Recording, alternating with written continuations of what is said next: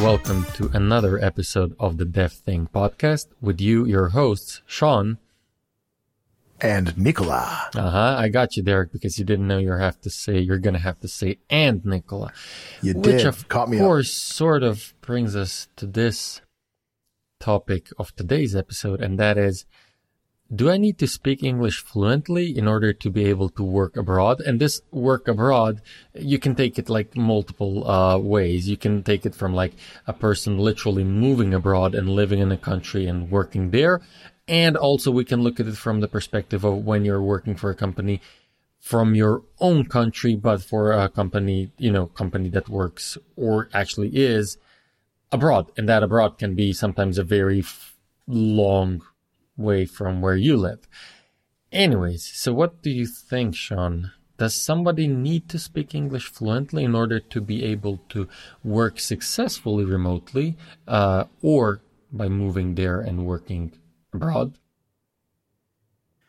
Um, it would depend on your definition of fluently, but I am going to define fluently as being able to get by in any conversation, even if you don't know all the words and you have a thick accent that may be difficult for people of the other language to speak or to understand.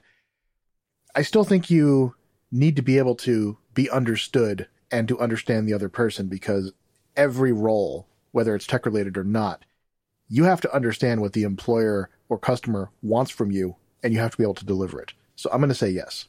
Yes, and uh, okay, so I would actually say that fluent, from my perspective of what fluent is, you may not need to be, and here's why. Uh, especially when you're working remotely, by the way. And of course, yes, it does make a difference in the like what industry you're working on or in. And here's, you know, from my remote perspective, majority of the work that happens is actually through, you know, software engineering. So through tickets and stuff. So basically it's written communication. And sure, you still have to understand what it has been written. And when you're writing, you have all these tools nowadays that can help you with your writing. However, I do have to say this. So let's say, you know, you got this opportunity to work for, you know, somebody from abroad and, or you go there and you actually work, you know, in that country and you work there for, you know, six months, a year, two, three, and, you know, these years go by fast.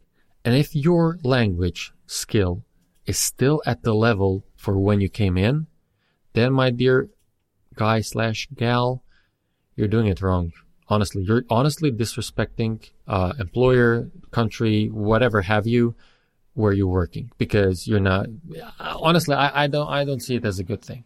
I really think that wherever you go or wherever you work for, I mean, country wise, it is, I would even say a common courtesy to learn the language as best as you can, right? Sure, you know, if you have a certain accent, you will most probably not be able to get rid of it like ever. But honestly, get some effort in actually learning, getting better, better at it, basically. All right. I can't argue with that. And considering you are bilingual at the least and have done this, I have nothing to add. Excellent. In that case, go teach some English people. Yes, learn you some English for great good. Excellent. Uh, thank you for tuning in. I honestly believe this is the fastest episode ever. So go use that time and actually learn some English. I joke you not. I kid you not. Man. All right. Bye, everybody. Bye bye. Thank you for listening to the DevThink podcast. You can contact us at info at devthink. That's D E V T H dot I N K. Now, go accomplish something.